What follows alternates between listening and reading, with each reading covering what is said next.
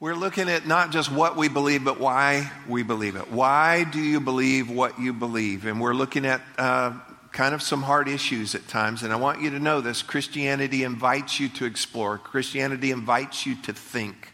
Christianity can hold up to scrutiny. The Bible can, Jesus can, and we're inviting you to do that. And Christianity not only invites you to think and to explore, but also invites you to believe. And I believe along the way, you find enough evidence of things, then the next thing to do is to take that step of faith. It's a short leap, it's not even risky, and, and that step of faith to go ahead and believe. And when you believe, that is where the, the power and the joy really uh, come in the whole in the whole process. Faith and reason, it's a, I'm very intentional about that name because it involves faith and reason, it involves your heart, and it involves your head. And if you have an honest heart, and if you have an open mind, uh, it's amazing what you'll be able to see and eventually to embrace. Let's look at 1 Peter chapter 3 verse 15. And it says, "But in your hearts revere Christ as Lord. Always be prepared to give an answer to everyone who asks you to give the reason for the hope that you have. But do this with gentleness and with respect." Today, I want to talk about the reliability of the Bible. So I invite you with me to explore with an honest heart and with an open mind, and let's talk about the reliability of the Bible. Some would say that the Bible is a human and fallible book. And I want to stay, say up front that you will find, though, that it is actually not a human book, and it is actually infallible. Um, the Bible, though, does not need me or anybody else to defend it. Charles Spurgeon said this, and I love this quote. He said, Scripture is like a lion. Who ever heard of defending a lion? Just turn it loose, and it will defend itself. So, this morning, I want to present to you some things for us to consider and some thoughts as we look at the reliability of the Bible. A big question that comes sometimes is people say, well, if there's one Bible and if it's true, why are there so many translations? I personally use a lot of translations, and I'm, I'm kind of guided and intentional in doing that. And the reason is it helps me to understand truths in a flow of language and an understanding so that it's not so wooden or complex or distant. And so translations help us to do that. What a translation is, is it, it brings from another language, which the Bible is written in other languages, and I'll explain that in a moment. It brings it into English. It brings it into, eh, for for our purposes, for English. Um, the Bible was written basically in two different languages. The Old Testament was written in Hebrew, and the New Testament was written in Greek. And so these languages are difficult for us. They're very, very rich languages. And so we need good translation to bring them into to our language. Teams of scholars work to translate and bring the meaning out of those original languages into, you know, our current everyday everyday language. And that's the that's the truth with any book that we have and we have plenty in our culture today that were originally written in another language and have been translated and, and brought to us. So, we need translations to bring it for our purposes into English and modern English, modern language, is a moving target. Don't believe me, I'll show you. First off, bear with me as we look at a few words. Wicked. Wicked used to mean evil. Now it means good, like really good. Like that running back made a wicked cut. Cool. Cool used to mean some degree of cold. Now it just means cool. Coke. Coke was a drink. How many of you have said soda or pop? Okay. And now it's a horrible drug. Here's one booty. This used to mean stolen treasures that pirates would hide. Now it's something you shake. Here's one spam. Spam means spare parts and meat. I actually love spam, truly. Spam used to be something that you eat, now it's something you delete from your email. Next word email. I mean, what on earth is email? If I told my grandmothers that have gone on to heaven about email, here's another word gay. Used to mean happy and carefree. The Flintstones theme we'll have a gay old time. That meaning has changed. And then with the advent of social media, here's some other words, new meanings troll, post, hack, friend, liked, mentioned, and it goes on and on and on. Modern language is a moving target. So, we have to bring things forward so that we can understand in the, in the culture of today, you know, what does it mean now? The King James Version, which I love the King James Version. I grew up, once, once um, our family got saved, began to learn the King James Version. I love the richness of the language. I love the, the rhythm and the poetry of it. However, it is lost on most people today. We have words that are from the 1600s. So you take, you take and translate out of the Greek and Hebrew and move that forward into the language of that day in the 1600s, a lot has changed. Thee, thou, rent. Do you know what rent meant then? It meant to tear. Um, suffer. Jesus said, suffer the little children. It meant to allow them. Um, waxeth. If you waxeth old, that's even hard to say. You're becoming old. And so we have, and thankfully we have, newer translations that help us to bring from the original meaning, to bring it and put it into the language of today.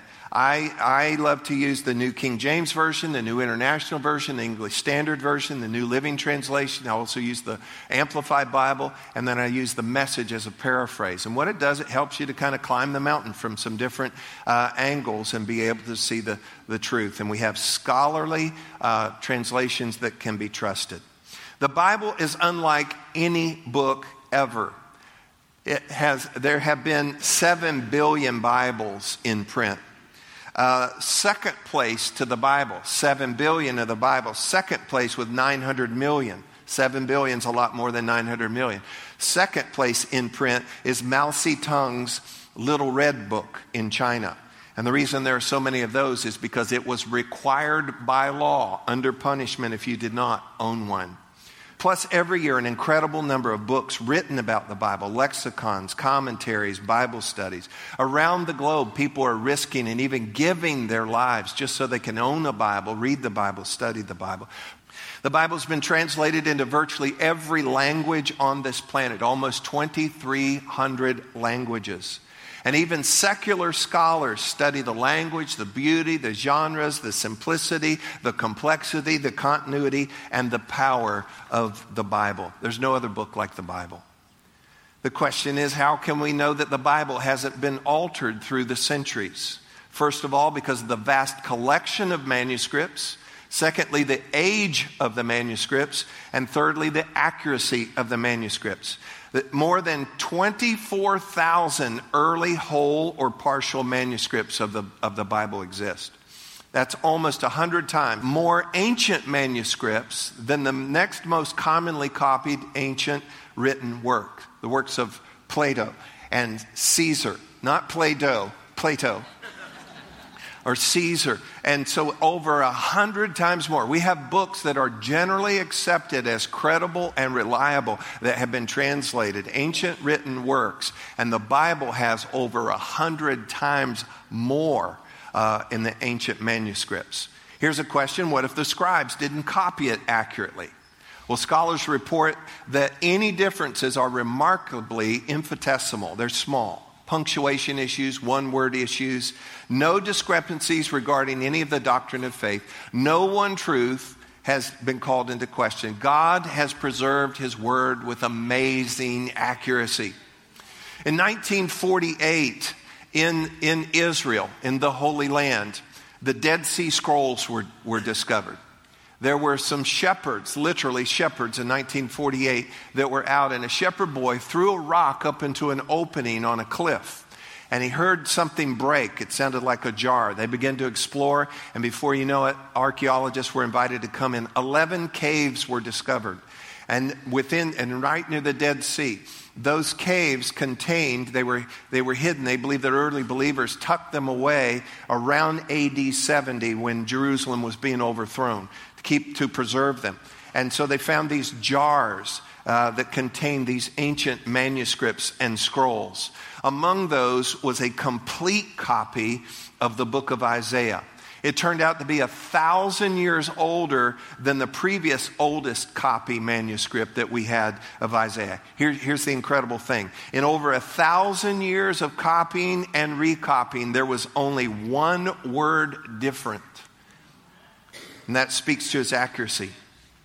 That one word that was questioned was in Isaiah 53 and it ended up making no difference in the actual meaning or truth. In Isaiah 53, and let me read this passage, a powerful passage, but he was wounded for our transgressions, he was bruised for our iniquities. The chastisement for our peace was upon him, and by his stripes we are healed. Verse 6. All we like sheep have gone astray. We have turned everyone to his own way, and the Lord has laid on him the iniquity of us all. One of the most powerful prophecies of Jesus in the entire uh, Word of God. And uh, this also points out that the fact that Christians did not go back and add Christ into the Old Testament, he was there all along. God has preserved his word with amazing accuracy. Look with me in Luke chapter 21, verse 33. Heaven and earth will pass away, but my words will by no means pass away. And then archaeological proofs galore. But there are actual places and real people that have been verified.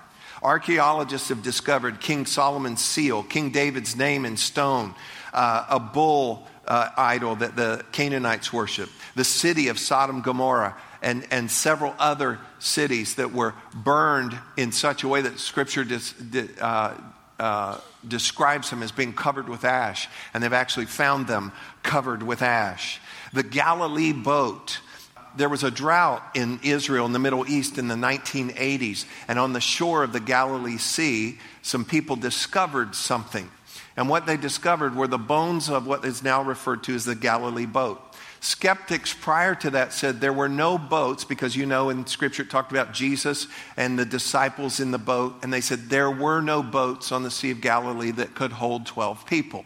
Well, in 1980, through archaeological discovery, they found the Galilee boat, and it actually would hold 15 which silenced the critics. Also found Caiaphas's burial box, Pontius Pilate's inscriptions, and on and on and on.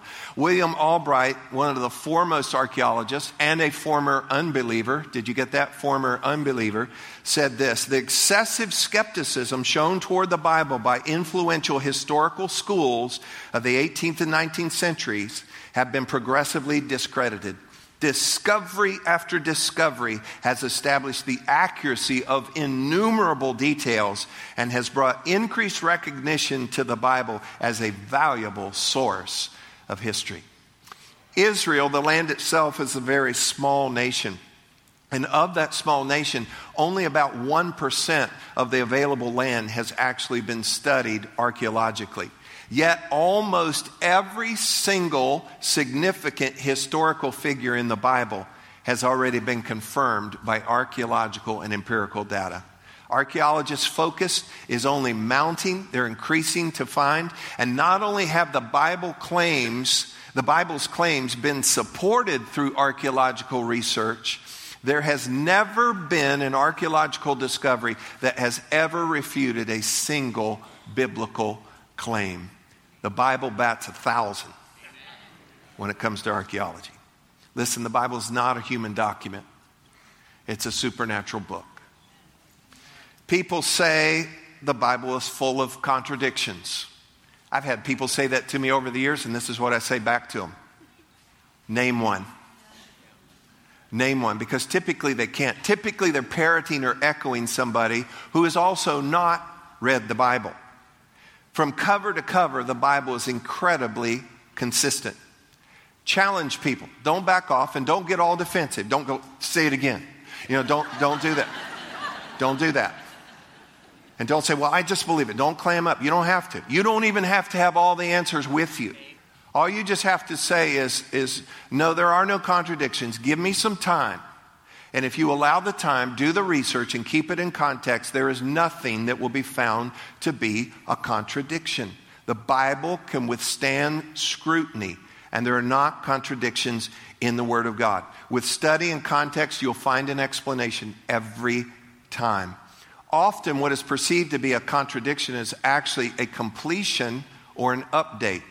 For example, in the Old Testament, we hear about an eye for an eye. Uh, in the New Testament, says to turn the other cheek. Well, this is one of the biggest, quote, contradictions that people bring up. Well, it says an eye for an eye, and then it says turn the cheek. Well, what it actually is, is, is a completion and an update. In Matthew chapter 5, Jesus said, You have heard it said, if you just read the book, you'll see it. You have heard it said, an eye for an eye. But I say to you, you have heard it said, but I say to you, turn the other cheek. And what Jesus is doing, he's contrasting things that would bring civic uh, and civil order as opposed to what he wants his followers, how he wants them to handle interpersonal relationships and conflicts. So you've heard it said, but I say to you, it's just a completion of it, it's just an update of that. The Bible stands unified and true. The other thing that you can do when someone would present a contradiction, or if you think you see a contradiction, here's something you can do. You can Google, Chrome, Bing, or Yahoo. And we could add that to the list of words, okay, of our ever changing language. And what you'll be able to do is you can put that in there, and within seconds, unless you're on dial up, add that to the list too. Within seconds, you're going to have multiple answers that you can peruse through. And given the time, given the research, put it in context, you're going to see that there are no, no contradictions. The Bible is a supernatural book. It invites scrutiny, it invites examination, it dares us to trust it. Look at me. You don't have to check your mind at the door to believe God's word. And the Bible will not only satisfy intellectual integrity, it will also change any wrong thinking that you have in your life once you embrace it. The Bible, written by 40 different authors, written over 2,000 years, including farmers, kings, shepherds, wise men, and fishermen. And guess what? And they all agree. It all flows together. God was guiding their hands.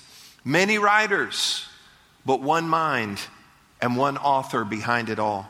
In 2 Timothy chapter, two, uh, chapter 3, verse 16, all scripture is inspired by God and is useful to teach us what is true and to make us realize what is wrong in our lives. It corrects us when we are wrong and teaches us to do what is right. It's God's word, so don't, don't just read it, let it speak to you. The Bible is bread, meat, milk, fire, life, light a sword, a hammer. It's God's word, it's God speaking to you.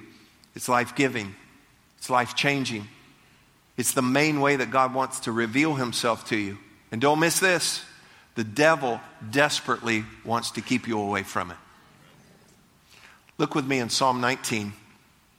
The instructions of the Lord are perfect, reviving or refreshing the soul.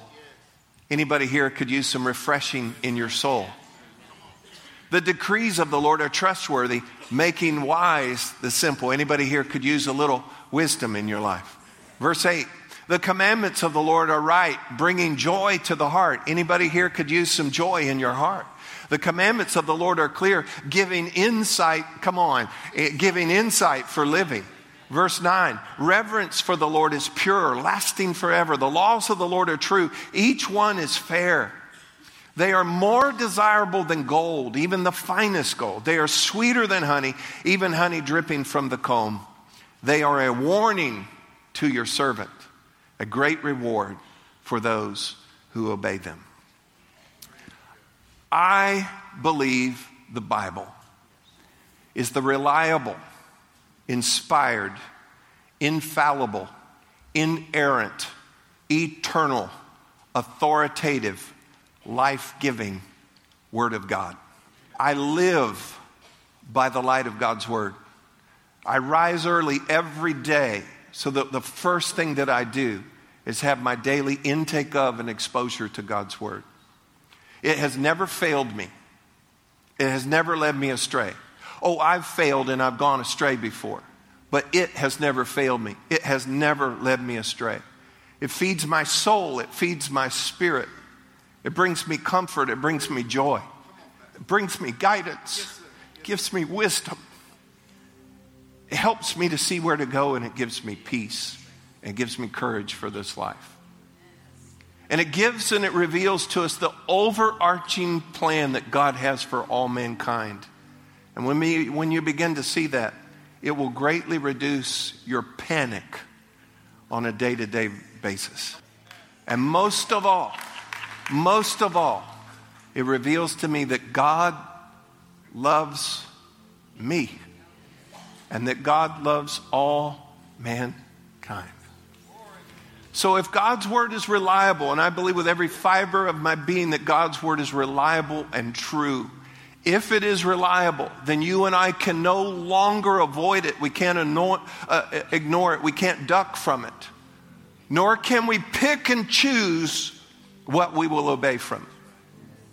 It is the word of the Lord. Stop editing it, stop avoiding it. Bend your knee and embrace God's living, life giving word. As you do so, with an honest heart and with an open mind, it will change you.